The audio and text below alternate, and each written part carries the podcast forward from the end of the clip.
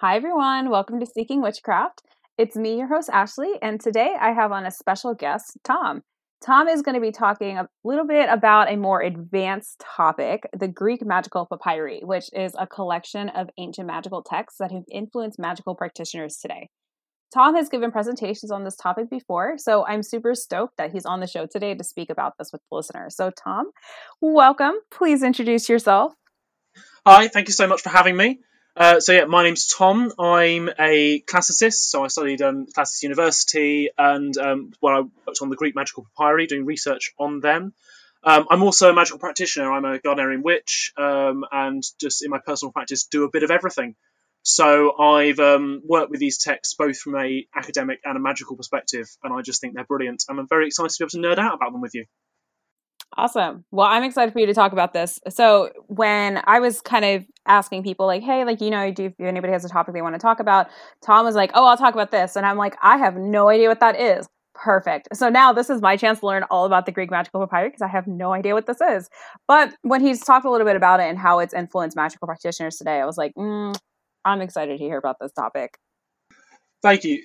So the, I mean, suppose first place to start is what are the Greek magical papyri? And um, so they are a collection of magical texts written on papyrus, hence the, name papyri, that were found in Egypt.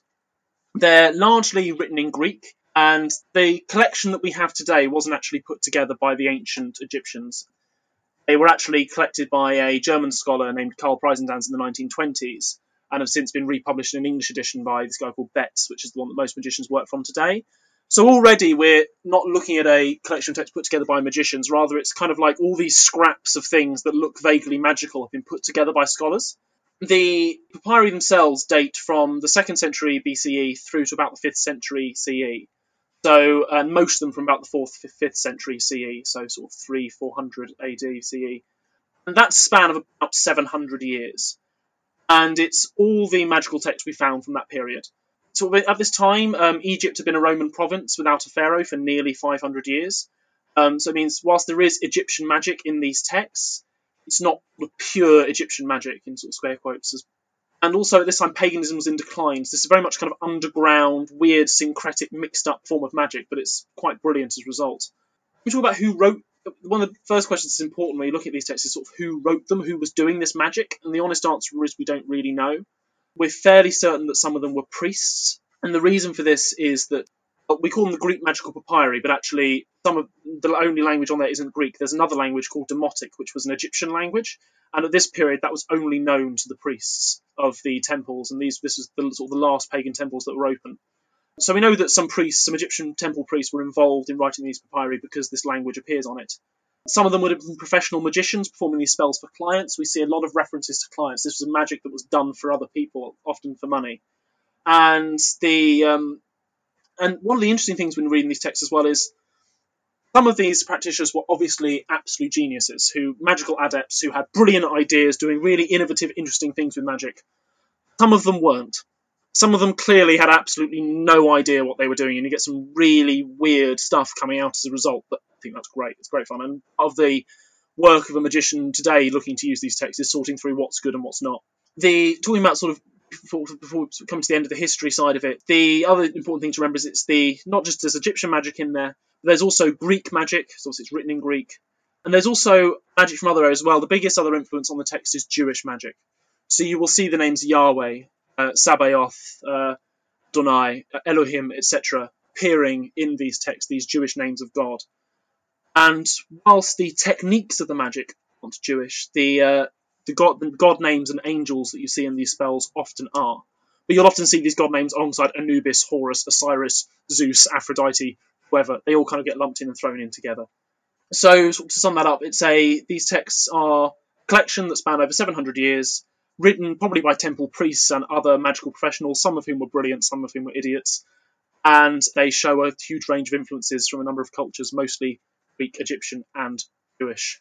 So that's, that's the Greek magical papyri in a nutshell. Awesome. Definitely a lot to digest there. Yeah, I mean that's that's that that that is the, the heavy the heavy history part. That's the bit sort of just to introduce them at the end of the way. I've got the there's more there's um I suppose the the thing that there'll be interesting the really interesting stuff looking at these texts now for um magical petitioners is how magic in these texts work. because so and th- there's some things in magic in here which will I think surprise some people coming to magic today, and some which, which some some things which seem quite familiar. And I suppose one of the first things to think about with this magic is what it was being worked for.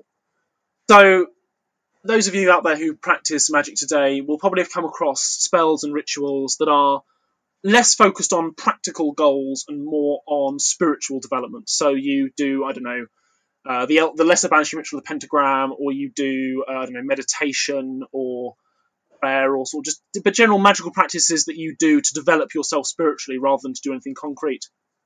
And so that's fantastic. That really wasn't the kind of magic that was being done at this time. So most of the magic you get in the PGM is, um, sorry, you'll hear me refer to them as the PGM. That's the shorthand.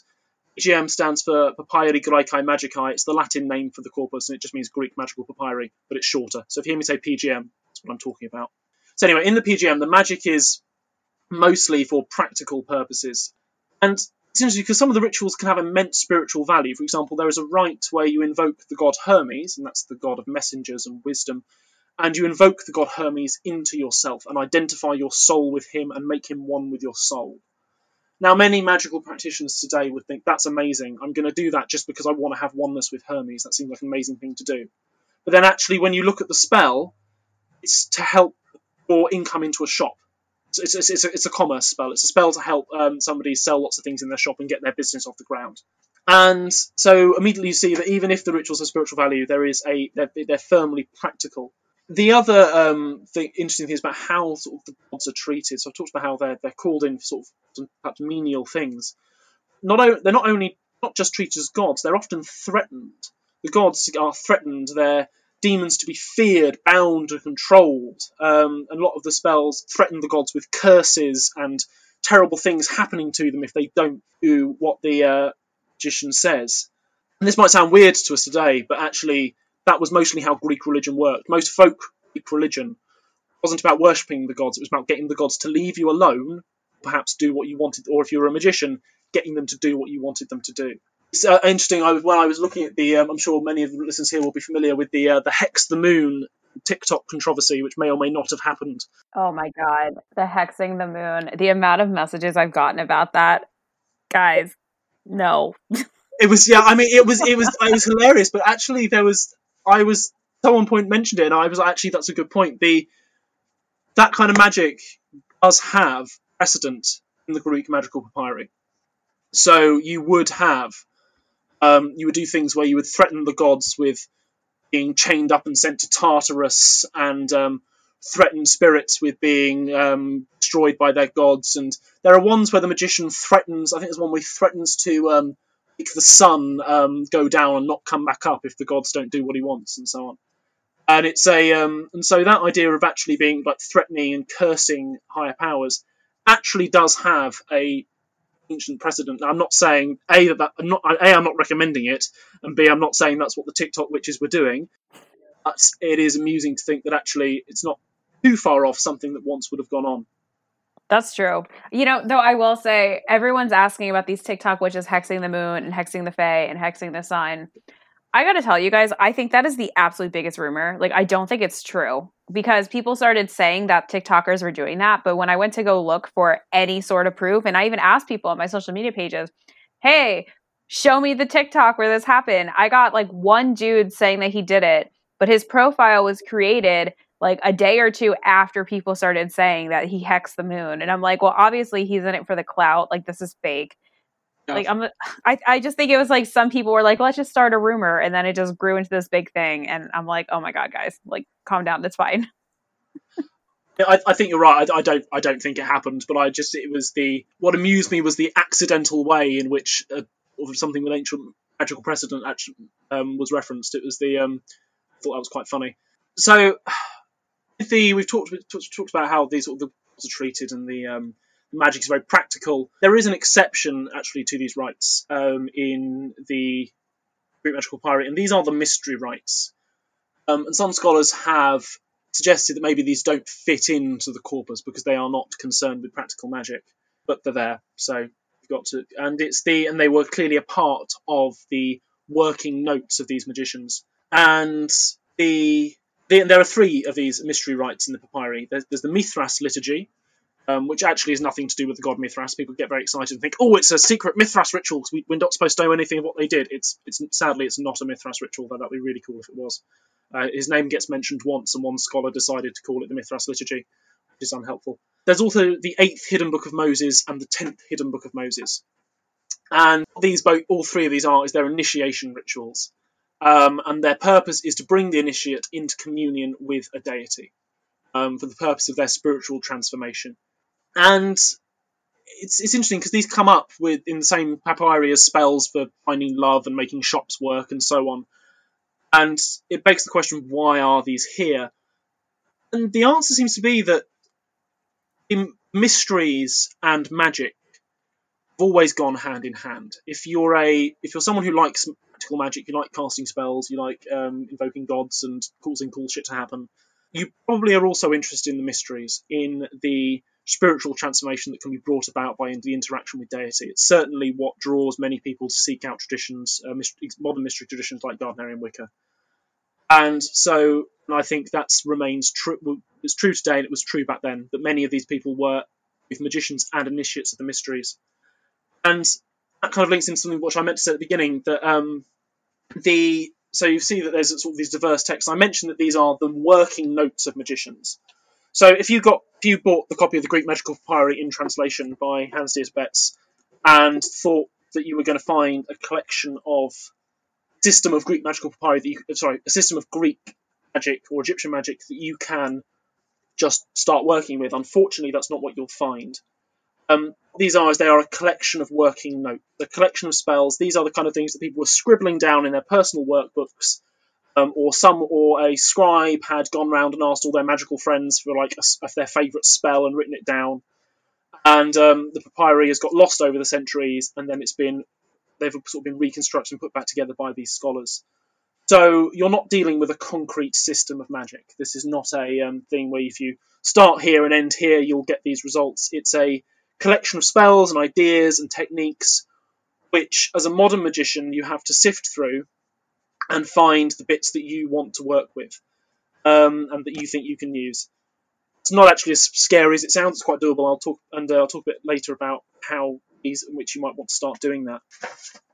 The first I want to there's a there's a couple of routes um, I want to go down. The um, what do you actually? Would you like me to talk about the role of the magic in history, or would you like me to of this, or would you like to, sort of in the history of Western magic, or would you like me to talk about the, how the magic works in the papyri, or do you want me to talk about the gods?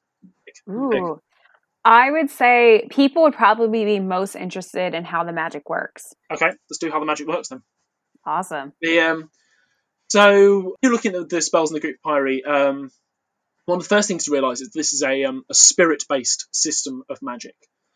Um, and the scholar and occultist um, Stephen Skinner, whose brilliant book Techniques of Greco-Egyptian Magic, I recommend to anyone who wants to look in more detail. He defines magic in the papyri as follows.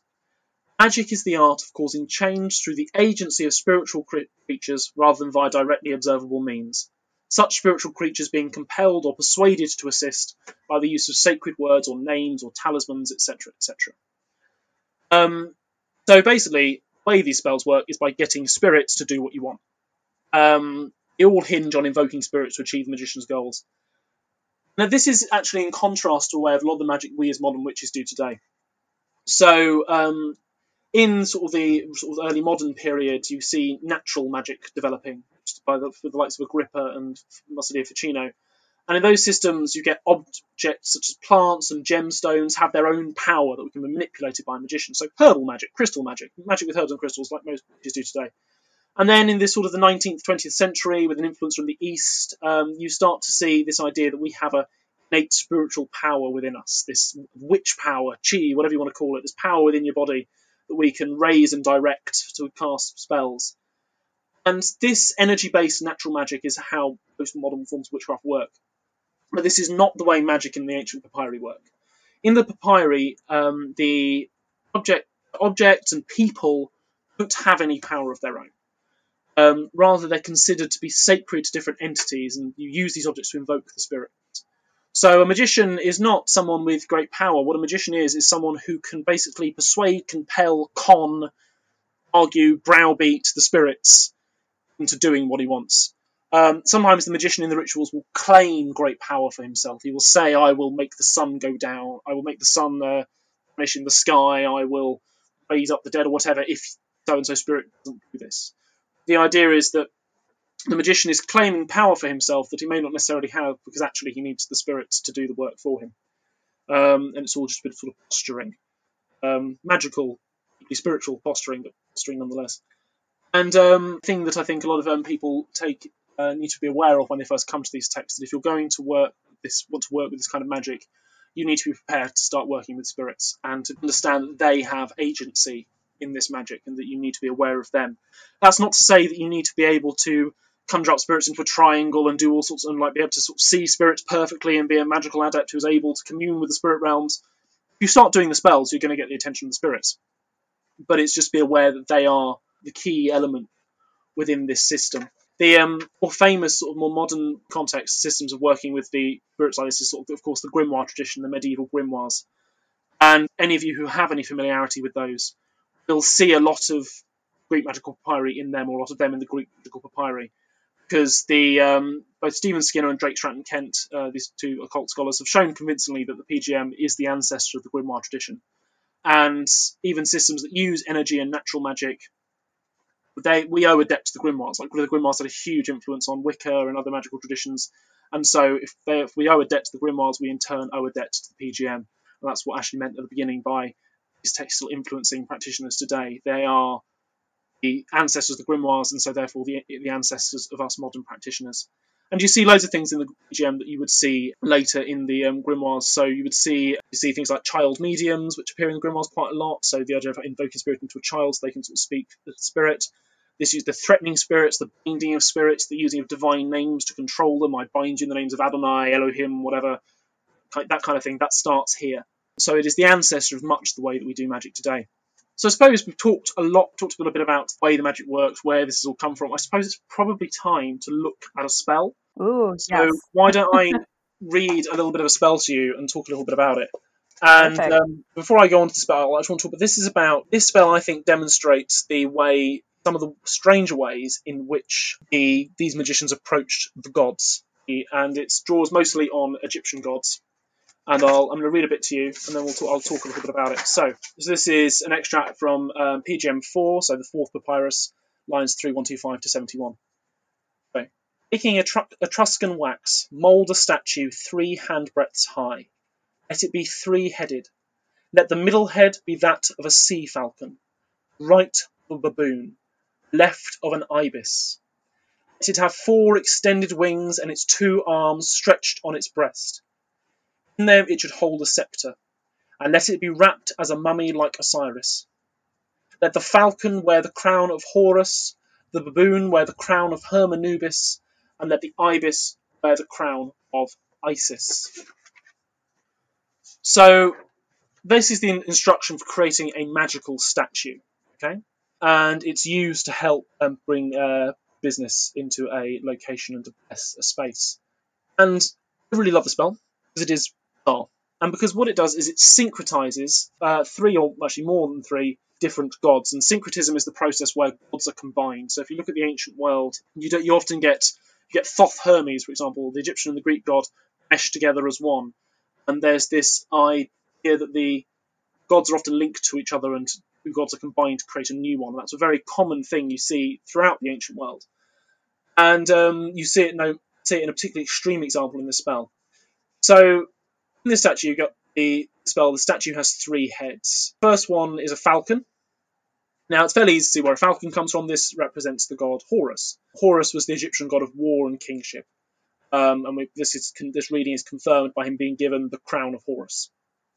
Then the ibis wears the crown of Isis, which is slightly weird, as ibises. An ibis is a, an Egyptian bird. Um, they have a sort of kind, of kind of similar to a stork. I'm not really a biologist. It's the they're a um, it's an Egyptian bird, long beak, and um, they're usually associated with the god Thoth, who was the god of writing and magic. But here, rather than being associated with Thoth, it's given the crown of Isis, who most of us will know as sort of cosmic sort of goddess of magic. Um, and Isis as a goddess of magic, her inclusion in the spell is unsurprising because if you're doing magic, Isis likes to get in on that. Then finally, the baboon is crowned with the crown of Hermanubis. So Hermanubis is a very interesting god. Um, Herm Anubis, it's, you might, the perceptive amongst you might realise that's a mixture of the names Hermes, the Greek god of messengers, wisdom, etc., on trade, particularly in the spell, and um, also the god Anubis, the Egyptian god of mummification and the sort of guide to the underworld. Um, and so both Hermes and Anubis are psychopomps. They're both spirits that guide us to the underworld and guide the spirits of the dead. Um, and so what happened in this period was the Egyptians and the Greeks, they went, right, we've got two gods, both of whom are good at talking and working with the dead. Let's stick them both together, and we've got the perfect god for speaking to the dead. And you end up with Hermanubis. Um, and he's a quite popular god in the PGM, uh, and he had a small but significant following in the period when these texts were written. Um, if you're interested in working with him, Gordon White in his book Chaos Protocols was quite a good um, ritual for starting doing that. So um, back back to the spell. So the um, significance in that the Hermanubis crown put on a baboon-headed god, because the baboon was sacred to Thoth, who was the Egyptian god of writing magic, as I said. Thoth was equated with Hermes, so you have that tr- you have a triple syncretization of Thoth, Hermes, Hermanubis, and it just gets. So you've got, you've got basically you've got three gods with you've got three gods. You've got Horus, you've got Hermes, you've got Anubis. Four and three. You've got uh, four or five. Um, you've got um, Isis, um, Horus, Isis, Anubis, Hermes, and Thoth. So that's five. And um, got all these five gods combined in one statue. Um, and the and then the spell gets even weirder when you look at the invocation that's used in the spell. So once you've made the magical statue, you address an invocation to it. In this invocation, this is where we've already had five gods mixed into one, and then we just get a whole truckload more. So give me all favour, all success for the angel bringing good, who stands behind the goddess Tyche with you. Accordingly, give profit and success to this house. Please, Aion, ruler of hope, giver of wealth, O holy Agathos Daimon, bring to fulfilment all favours and your divine oracles.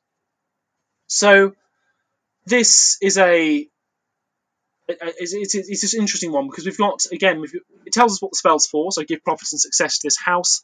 Um, the word house is it could mean it could be a temple, it could be a shop, it could be a house. It doesn't really matter. It's the idea is that any space that bring, wants money brought into it, this is the spell for that. And the then you've got all these beings mentioned. So you've got Tyche, who is the goddess of um, sort of fate and justice. You've got um, Aion, the which is just the god of everything. You've got the Agathos Daimon, which is sort of personification of goodness and good luck. And you've got all of these beings being um, brought in together and we've mixed with these five gods all combined in one statue. And it's all a bit bizarre because one of the things you'll probably just see when you start uh, practicing magic and reading up on it is that most modern practitioners tell you not to mix gods. Sensitive to the gods you're working with, keep them like make sure research, make sure they work together, have like, good relationships with each other.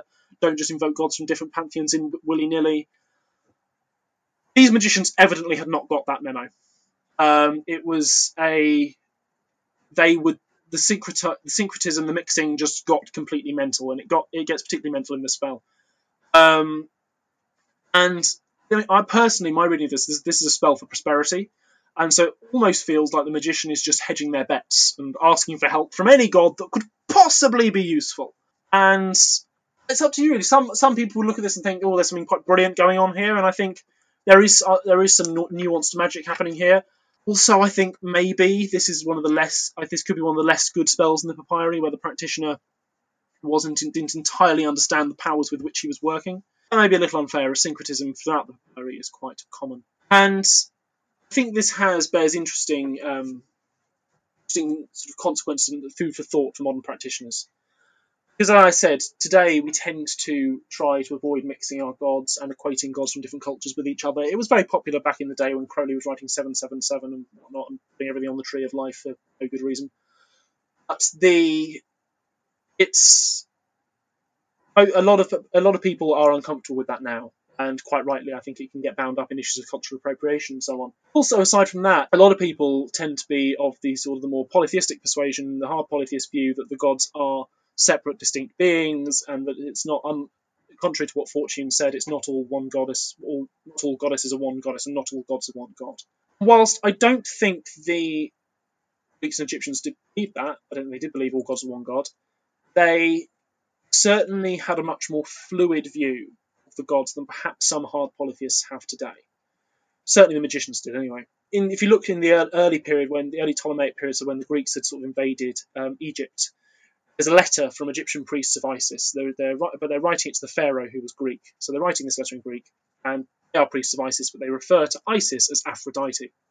So clearly, even the priests of these gods viewed the names as almost sort of, sort of synonymous. Uh, and then a few hundred years later, with um, Apuleius' The Golden Ass on the Metamorphoses, which is a wonderful book that you can in translation from Penguin, it's brilliant. But in this point, there's a bit where Isis appears, and she gives a long list of goddess names that she's known to by other cultures: I am, Hecate, Demeter, Persephone, etc., which you'd see in later texts like the modern texts like the Charge of the Goddess.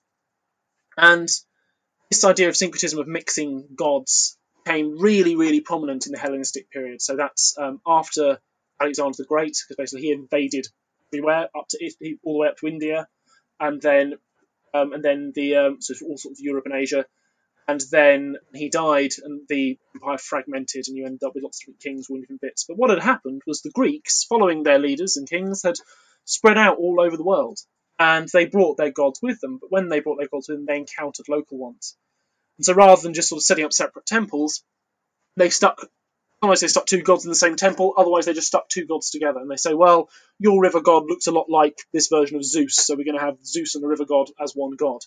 And there are thousands and thousands of examples of this if you want to dig into it. And I mean, the Romans did it too. I mean, you see it in, with Bath, um, with a famous town which for the Roman baths, and the goddess there was known to the Celts as Sulis. Romans turned up and went, that looks like our goddess Minerva. Call her Sulis Minerva.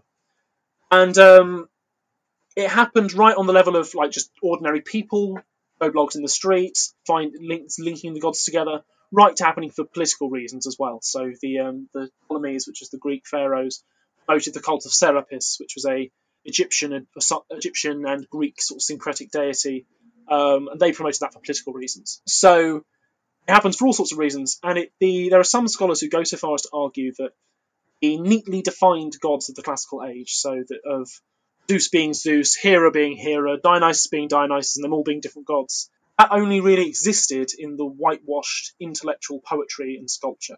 In poems like the Metamorphoses and the Iliad, which we where we get a lot of ideas of the gods and myths from, see that. Actually, in the religious practice that was happening on the ground, the idea of who these gods were was a lot more fluid. So, and I think that has very interesting implications for modern pagans and witches. And I'm not saying not, I'm absolutely not telling you what to believe. You must find your own understanding of who the gods are to you, if indeed you work with gods or find any meaning in that. I think it is worth considering, if you're working with ancient magic, how ancients themselves evidently viewed them. Yeah, that's that's the that's of, that's the gods. I think we've talked. I think actually agree, you'll agree. We've talked about some quite heavy stuff, so I think I might just uh, give a have a little um, interlude by talking about one of the stranger parts of the papyri, which I think you'll all find quite funny. Oh, um, oh gosh, I'm excited. the um, which I call them the joke spells, and the um, because so you've got the strange situation where um, the got all these papyri with these brilliant spells, and one of these fantastic papyri is the PGM7, the seventh papyrus in the collection, and it's got that's got some awesome spells in it. There's some really high quality magic in that papyrus. Then you get a section called Democritus's Table Gimmicks, which are long list of practical jokes you can do. And they're really quite bizarre and really quite funny. And I think I'll share a few of them with you now. So there's first one is to make an there's one called to make an egg become like an apple. To make an egg look like an apple. Boil the egg and smear it with a mixture of egg yolk and red wine. So you can only imagine that what they've done, what you do here is you paint paint an, an egg to make it look red, tell your mate it's an apple, give it to him, watch him eat it, and go ugh, and film it and put it on TikTok. and then there's um, there's one that says to make the chef unable to light the burner, set a houseleek plant on the stove. Logic apparently being that you can't light the stove if there's a plant pot on it. Obviously, um, there's one uh, that says um, keep an old woman from either chattering or drinking too much. So this is one one for you if you've got like an old racist grandparent that you need to make sure behaves themselves at the, at the dinner table. Um, oh, up, up some pine and put it in their mixed wine. Apparently, it, it, it curbs the excessive tendencies of racist old people. Apparently, we'll see. Try it out. Um, there's another one to make the gladiators painted on the cups fight. So obviously, if you've, if you've ever seen pictures of Greek vases, they've got all these beautiful depictions of gladiators and warriors fighting. And it says, smoke some hare's head underneath them. Hare's head being presumably some kind of drug. So basically, get high, and it will look like the pictures on your cups are fighting. Oh my Um, god. Yeah. then there's there's one for the introverts. Um, to let those who have difficulty intermingling, so socializing, perform well. Um, give gum mixed with wine and honey to be smeared on the face. Smear wine, honey, and gum on your face, and you will no longer be shy. There we go. Interesting. Then there's another good one, um, and of course, it's humans. So of course, in the end, it gets a bit blue. Be able to copulate a lot. Grind up 50 tiny pine cones, tiny mind you, don't want anyone to think you're compensating, with two ounces of sweet wine, two pepper grains, and drink it. Apparently, that Ew. will increase one's virility. Now, for the um, for the Is that even um, safe to ingest pine cones like that? I have no idea. Don't sue me if it's not good. Don't try it. I'm not condoning you trying this. I'm just sharing what the ancients would have done. The and the final one is um, to get an erection whenever you want. Find a pepper with some honey and coat your, and the translator quite uh, sweetly here has written thing inverted commas. Find up a pepper with some honey and coat your thing. Now, I hope I don't have to tell you that you really don't want to put pepper on your penis. Um, so the That's the quote of the entire show right there. and I think the you can just imagine that um, someone's come up with this, and there's their mates come up to them, "Oi, mate, right? Know you're a wizard, right? So look, I've been having a bit of problem in the bedroom. The missus isn't very happy. I just need some help, you know." He says, "Don't worry, mate. I've got you covered. Look, look at this ancient. This is an ancient spell that I found in some ancient text. Try this." Of course, his mate does it. Gets a very sore willy, and then everyone laughs at him.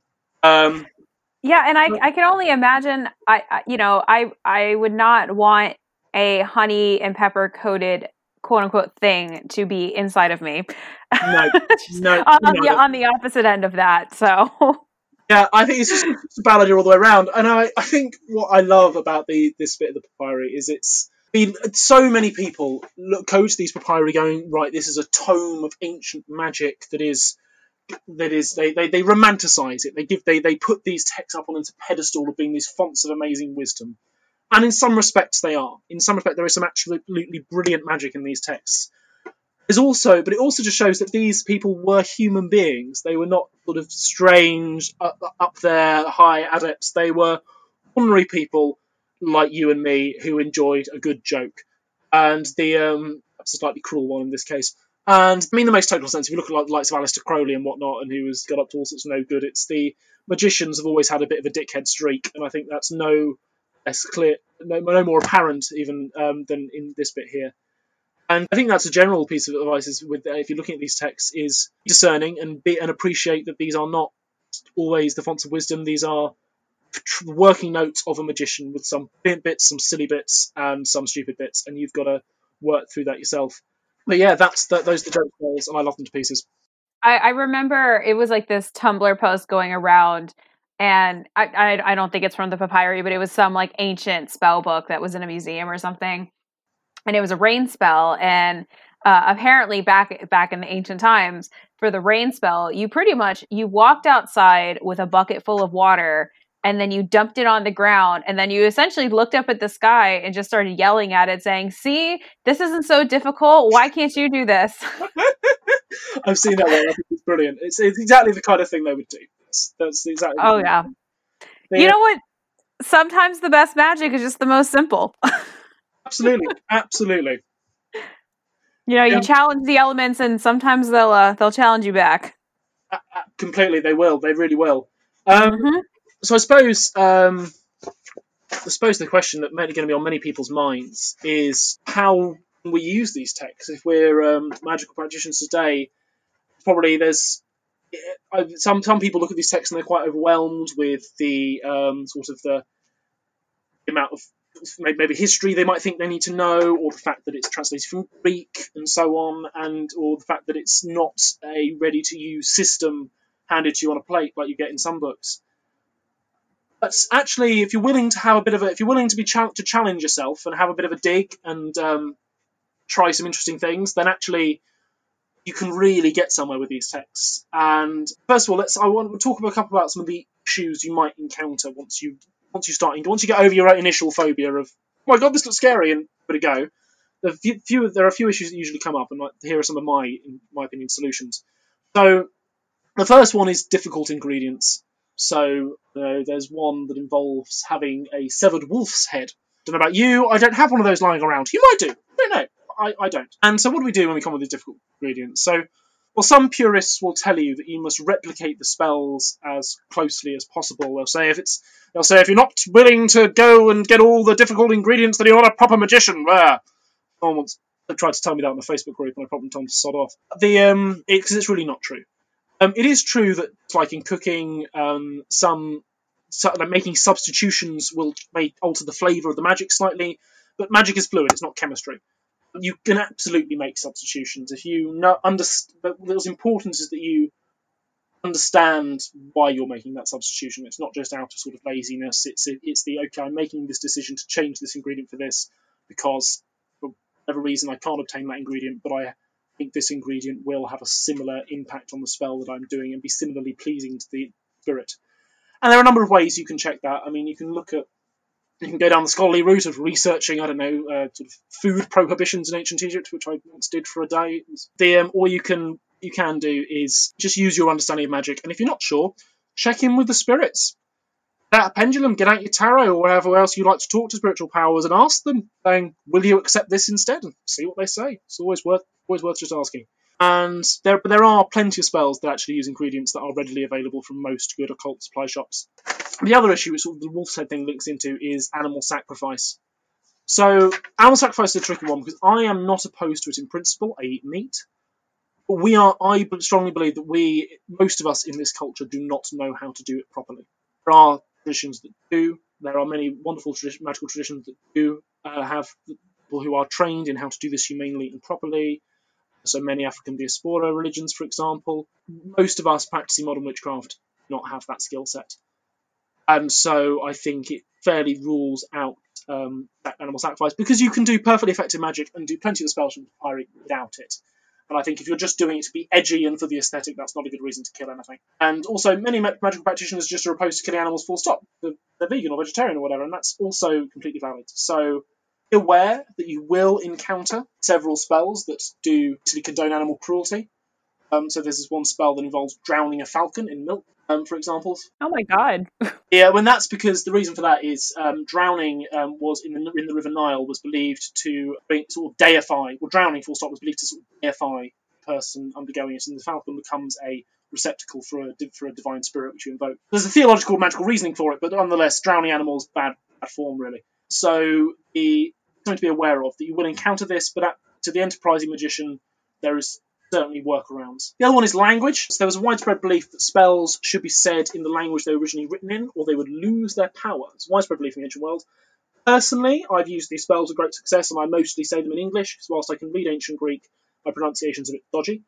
Um, so it's easier to do it in, in English. And you certainly don't need to read ancient Greek to use these texts. The only bit where it becomes language becomes important is with something called the Voces Magicae, literally magical voices, magic words. And these are um, most of the spells are made up of. And they are nonsense words. They are words that have no meaning, they're untranslatable, and they are then they I mean, chaos magicians today theorize that they're to help you put in an altered state of consciousness or whatever. Maybe, maybe they do that. That's not what the ancient the Greek the ancients would have said would if they are would believe to be secret names of spirit, the names of gods and spirits and powers. And listing out, out these secret names gives you power over those entities. So, for and sometimes these names will be written out, will be spoken out loud. Sometimes they will be written down. So here, for example, is an invocation to the goddess the waning moon, and the um, words go like this: Forba, forba, forboleo, forba, forba, forba, forba, borfor, forba, for forbeo, forbo, forbo, borof, forbo, etc., etc., etc. Ayuthu, ayue, ayue, ha, etc. Um, and that sounds like are, a huge tongue twister. exactly, it's a bit of a tongue twister. So I would, if, you're going to do one of these spells, I suggest you practice your pronunciation before you do the spell. And those I would say always keep.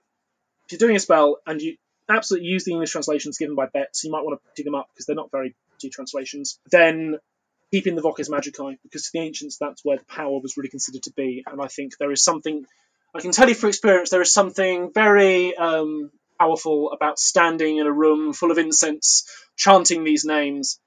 The, the chaos magicians are right. It certainly gets you to a magical mindset, and the spirits like it too. So these issues, so these sort of talk about sort of these sorts of problems and issues you might encounter, but all of these are surmountable. And so when you've got these texts, you can use them as a source of techniques for techniques and inspiration. So say you want to do a Hecate spell or something, you can go and you can look at the spells involving Hecate in here, which are loads. If you love Hecate, you must read the Greek Magical Papyri because there is so much on her in here. And I talk about, I will read you a little extract from one of those spells in a minute. You can use the, well, the way I certainly work with them is I go, right, what do I want to do?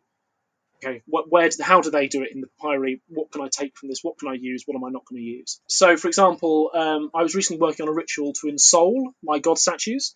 So, statue ensoulment was a common practice in the um, ancient world, particularly linked to sort of Neoplatonism and theurgy, which is sort of magical philosophical school and um, where you invoked a god into a statue and made it their home, so that you could then engage with the, with the deity through the medium of the statue. Uh, it was a central magical practice, and I was like, right, I want to do this with my gods. So I, um, the gods I was working with were not um, Greco-Egyptian gods, but I thought, well, I'm going to mine the tech, so to speak. So I looked in, I looked in books on theurgy, um, which the tradition does this often. I looked in, I looked at um, various statue ensoulment rites. They all said, look, they all said they claimed inspiration from the Greek magical papyri. I hadn't thought at first of papyri, and I went, of course, look at them. That makes so much sense. So I went back to them and I went and say, well, where do these rituals actually come from? And there are several rituals for creating magical statues in the PGM. We looked at one of them earlier, one for um, whether you combine all the gods into one to um, uh, attract money into a shop. They're all for specific purposes, like bringing prosperity. They're all using specific gods, and they all make use of animal sacrifice. So I was like, well, I know which gods I want to do. It's not these ones. I know what my purposes are, and they aren't the same purposes. And I'm not going to do animal sacrifice. So how can I adapt this? So I went through and I um, read all the statue spells and identified the key techniques that kept cropping up. And these were writing names of power on papyri and putting it on under the statue. That's right, I can do that one. I don't have to use papyrus because they only used papyrus because that was the paper they had. Could just easily use any other paper. So use paper. Um, they making sacrifices to the statue. Luckily, my, my deity does not demand in sacrifice, so I was thought of other traditional offerings I could make instead. Then there are petitions written, were written on the statue. I already had my statue, I wasn't making it from scratch, so I said, right, well, that's fine. I will inc- I'll write mine paper with words of power that I can maybe wrap around the statue or put beneath it. And then finally, the statue is made from materials linked to the deity. So if you, um, for example, the so this, I mean, the spell we read earlier talked about Etruscan wax. That was a particularly good quality kind of wax, and other spells involve various herbal and animal bits that you stick in to mix in with the clay or the wax that you're using to basically make the statue align with the deity. So what I did was I, well, I already made, as I already had a statue, I um, created an oil from materials sacred to the deity and anointed the statues with it. Statue with it, and that actually has precedent in, the, in one of the spells in the papyri because that is something that happens in one of the spells. Then there's an interesting thing that crops up in a couple where the sacrifice, so the bird, so usually a bird, and this is coming back to the animal cruelty thing, unfortunately, the bird is strangled in order to give their breath to the statue. And obviously, I was like, I wasn't going to start strangling any pigeons. So what I decided to do was I turned instead to that concept of giving breath and the um, the Jewish tradition and the Kabbalistic tradition of the breath of life, and the, which is in keeping because Jewish magic has such an influence on the papyri Perhaps better to say the papyri had such an influence on Jewish magic. So I used that of breathe, using my own breath of life to breathe into the statue and enliven it. Whilst I won't talk much, as much as I'm mostly wanting to talk about my own magical, that the magical working, I can say it worked very, very well. The statue didn't get up and walk around. There was a, I had an incredibly intense encounter with the divinity with whom I was working. So I would recommend statue ensoulment if you're interested. But to go. It's a brilliant practice. Awesome. the another spell, a spell that, for those of you, I mentioned Hecate earlier, and there's a brilliant spell in the papyri that actually is the that if you're interested in doing it, I would re- totally recommend. I mean, I'll give you the reference now. I might the um, and I mean you'll be able to find it online, and it's um, PGM four two seven eight five to two eight ninety. Uh, and it's the prayer to Selene for any spell. Selene being the goddess of the moon, and the spell actually is largely an invocation to Hecate because Hecate and Selene are syncretized and basically treated as the same being. And those of you out there who enjoy working with devotees of Hecate, as many modern witches are, then th- if you haven't tried this spell, then you absolutely must. It is a long invocation to Hecate that draws upon all her different aspects, both her beautiful and her terrifying, and syncretizes it with a number of different things. So it goes, Come to me, O beloved mistress, three faced Selene, kindly hear my sacred chants. Night's ornament, young, bright, being light to mortals, O child of the morn who rides upon fierce bulls, O queen who drives your car on equal course with Helios, that's the sun, who with the triple forms, formed Hecate, of triple graces dance in revels with the stars. You're, you are justice, and the Moira, that's the um, the fate's threads, Clotho and Lachesis and Atropos. You are three-headed, you're Persephone, Megaera, Alecto. You have many formed. You arm your hands with dreaded murky lamps. You shake your locks with fearful serpents on your brow. Um, you sound the roar of balls out from your mouth.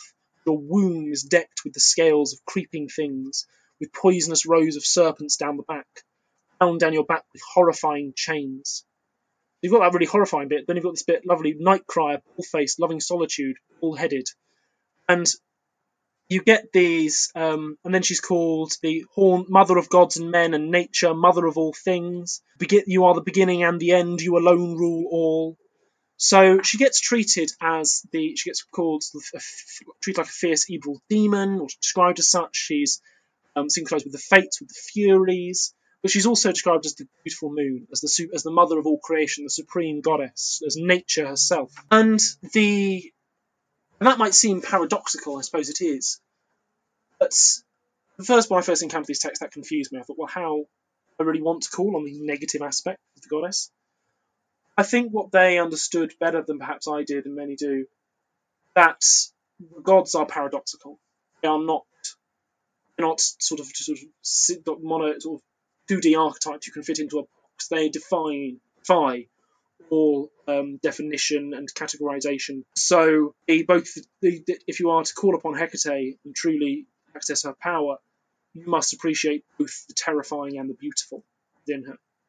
Um, and what's lovely is the spell is in effect all it is. It's a got a it gives you an, it gives you this long invocation, a protective um, charm to wear, because in this magic you always wear a protective charm because um, gods and spirits will perceived as dangerous. You always wear a protective charm when you are doing this kind of magic, which again is something you don't usually see in modern witchcraft today. But I think we often tend to believe that gods and spirits have our best intention, our best intentions at heart, and if we have good intention, intentions, everything will be fine. This is a system of magic where intention really is not everything. The gods and spirits couldn't give less of a damn about your intention. Um, you need to the will if you screw it up, they'll fuck you up. It's just that's just kind of what they do. At least that's certainly the belief behind these texts. So if you are working with this, some form of protection is definitely uh, recommended. And some rituals give specific ones. There is also in here, I can't remember the reference, a, a general protective um, talisman that you can make as well for these rites. Um, so, and the gives one of these, and it also gives an incense for the spell for doing good. Um, there's a the which is storax, myrrh, sage, frankincense, and a fruit pit, which is all stuff you can get from any metaphysical shop. Um, I think I've got all of those in my herb box. So you can. This spell is brilliant. If you want, it gives you an incense, it gives you an invocation, a protective talisman, which you can then adapt and use in your emotional and magical work with Hecate. So, sorry, I just have a quick question. Uh, so, if somebody wanted to use that, for example, like get that information, how can they access this? So, the Greek Magical Papyri in, tra- in translation is a book. Um, you can get copies of it online, but the best way is to get the phys- physical copy from any good magical bookshop or indeed Amazon or Book Depository, anywhere really. It's easy to get hold of. It's called the Greek Magical Papyri in translation by Hans Dieter Betz or edited by Hans Dieter Betz. And the if you're interested in the original Greek, uh, edited by a German man named Karl Preisendanz, is available online. You can find that online, long out of copyright now. And um, the yeah, I would highly recommend getting a copy. The other book that I would recommend that if you're because the the Betz copy is not particularly user friendly because there's a long contents page, but it's just lists all the spells in order. And if you're trying to figure out what to find for what, it's a bit of a lucky dip. So the other book that I would highly recommend is The Techniques of Greco-Egyptian Magic by Stephen Skinner. He gives um, a his- the history and theory of this magic, and then he breaks down he lists all the different spells by kind of theme and the techniques used in them and the powers called upon and so on. And it's been invalu- it was an invaluable text to me. It's most useful for me. I personally use it most to help navigate the text, so I can help find things quickly in a pinch. He don't always agree with his historical viewpoints, though largely I do. So, but it's a um, it's a brilliant book. So that would be those those two books, the Greek Magical Papyri in translation and Techniques of Greco-Egyptian Magic. I would say, looking to do these spells, those are the texts to go to. I would also say the brilliant blog as well that I came across the other day um, by this guy called Sam Block, who gives who gives various workings taken from the PGM, and most usefully, he gives an opening and closing ritual. So if you want a ritual to kind of frame around your spell, you can find those online as well. So there's all sorts of stuff out there for the enterprising magician. It just takes a bit of research and a willingness to do a deep dive. I'd highly encourage you to do it. I did a deep dive on these a few years ago. I've never stopped really. It's, it's great. I'd highly recommend it. Um, so yeah, I suppose that's kind of. I know we come to an hour now. So the as I just sort of sum up by emphasising that these are so the Greek magical papyri are they are this um, collection of texts uh, written in Greek and Demotic with combining Greek, ancient Greek and Egyptian and Jewish magic. Some of it's brilliant, some of it's silly, some of it's stupid, and you've got to pick. But it's not a complete system. You have to pick it out and work with it and research it. Um, the magic is spirit based, so you have to be prepared to work with spirits. The gods are often syncretized and mixed together. You have to be prepared to take steps of magical safety by wearing a protective talisman, because the belief is not that the gods have your best heart, but that you need to protect yourself from them and approach this carefully. But the magic is actually very accessible, and there's all sorts of things in here that any modern magician can do. And if you're if you think if you love a bit of ancient magic and you fancy a challenge, I would absolutely recommend getting involved with it. Awesome. You know, I really appreciate you coming on to talk about this topic because I, I've joked about this before how, you know, a lot of people think that when they're getting involved in witchcraft, like it's very just I'm trying to figure out the best way to phrase this, but it's very easy and just natural and go with the flow. But when you want to kind of go a little deeper with it, witchcraft can be extraordinarily academic. There's yeah. a lot of reading involved, a lot of studying, a lot of research. And it doesn't necessarily come off like that when you're first getting involved. But then hearing about topics like this and, you know, how this is influencing magic today, um, I don't know. I, I just really appreciate having these more advanced topics so people kind of get a taste of like, it's not just, you know, this one little book or like this one YouTube video. There's a lot more that's involved in this if you want to go down that rabbit hole. Oh yeah, it's it's a it's a rabbit hole of many lifetimes, and it's the I frequently get overwhelmed by I'm like, oh, I want to study this and I want to do that and that. How can I do all of this at the same time? I need to ah, I need I need I need more lifetimes. But I mean, hopefully, many magicians believe in reincarnation, so if they're right, I have got many lifetimes. but find out when we get there. yeah, yeah. Just the trick is trying to remember what you knew in the previous lifetime, and then going from there to try to apply that to this lifetime. yes, indeed, indeed. And that therein lies a challenge. Awesome. Well, thank you so much, Tom, for giving like such an academic talk. I really appreciate this, and and I, I think you know, as I mentioned, it, it is definitely an advanced topic, but I think it's so great to have something like that on this show. And I'm going to ask you a question I ask everybody at the end. So it could be about what you just talked about, or it could be about anything you'd like. But so if you were talking to a complete beginner, you know, maybe they haven't cast a circle yet or even attempted to spell anything, if you can give them one piece of advice, what would it be? I would say, and it might sound contrary to what the sort of the talk I've just given is, don't get overwhelmed by the amount of material out there. Easier said than done. Magic, the only way to learn magic is to do it. I and even if you you do your first thing, you think, right, I'm going to just try and cast a circle, and you feel like a lemon standing there, standing around in your room, pointing your finger at the floor, envisaging blue fire coming out of whatever. You, it doesn't matter. It's a, it's the, it's the moment of starting. And I think yes, there are complex systems of magic that have rules and risks and so on, like the PGM. But the, if we're to learn from the example of the PGM, whilst they are there are complex elements and perhaps dangerous elements of it. It's also these people were incredibly creative. They, I, the one of the things when I was studying these spells in depth that I found was how creative the approach of these magicians were. They would take all these different ideas and combine them into one, and to- totally new spins on complex philosophical ideas. And so that creativity should start now. So let just get on practicing magic sim- ever as whatever it is, first simple thing that seems appealing to you, and get creative with it because that's the only way you're ever going to learn. And who knows, you might go on to create something amazing. Exactly. And, you know, that is definitely a theme whenever I ask people, like, you know, their piece of advice. Almost everybody says something that relates back to just get up and do something. Yeah, I think it's, it is the number one piece of advice.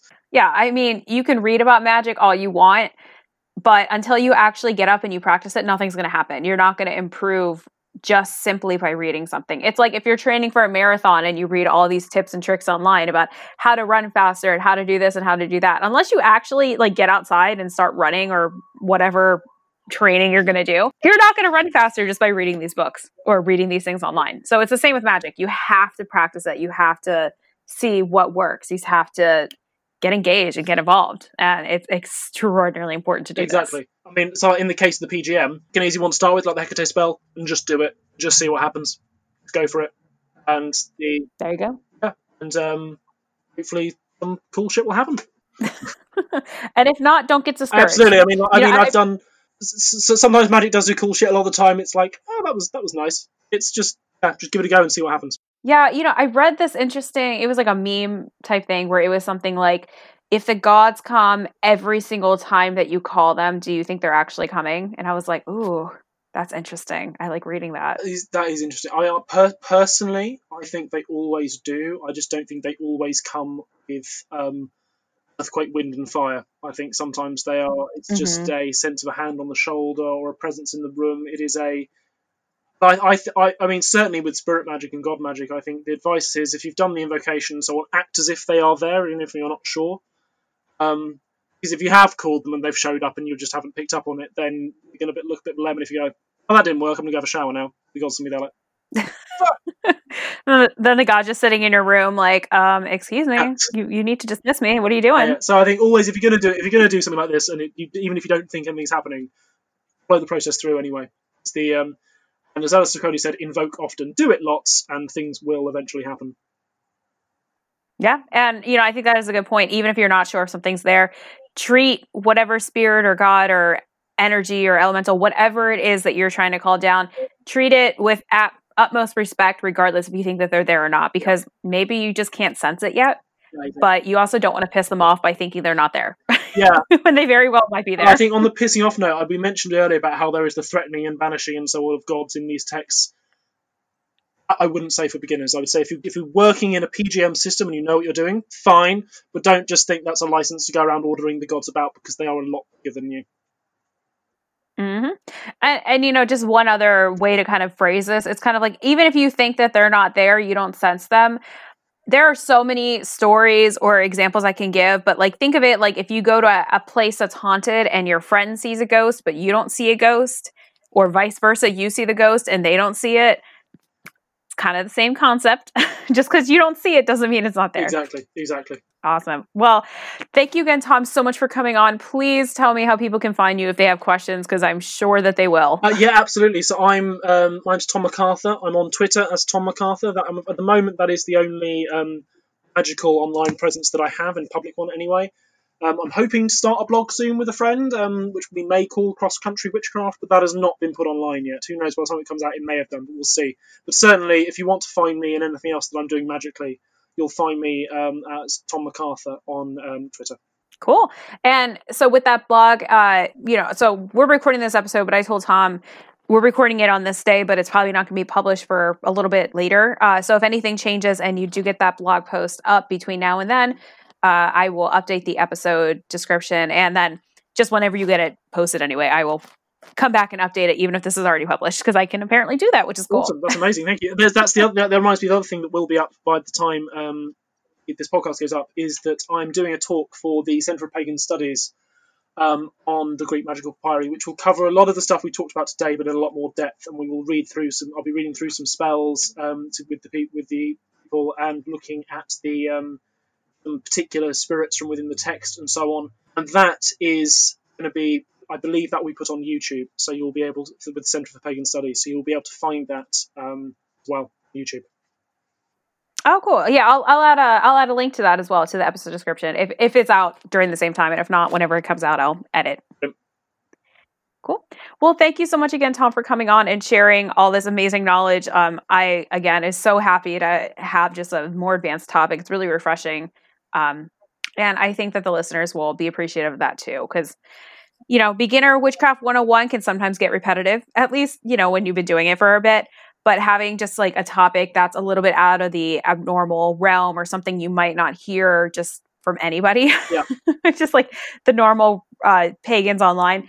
I think this is cool. I'm really stoked about it, and I hope that everybody listening likes this topic too. Thank you so much for So- having me. Oh, no problem. And to everybody listening, uh, I just want to give a shout out to my Patreon. So the Witchlings, Neophytes, Seekers, and Dedicant. Uh, I just recently got a Dedicant Seeker on Patreon. Holy shit, guys, that's insane. Thank you to that person. I'm really stoked.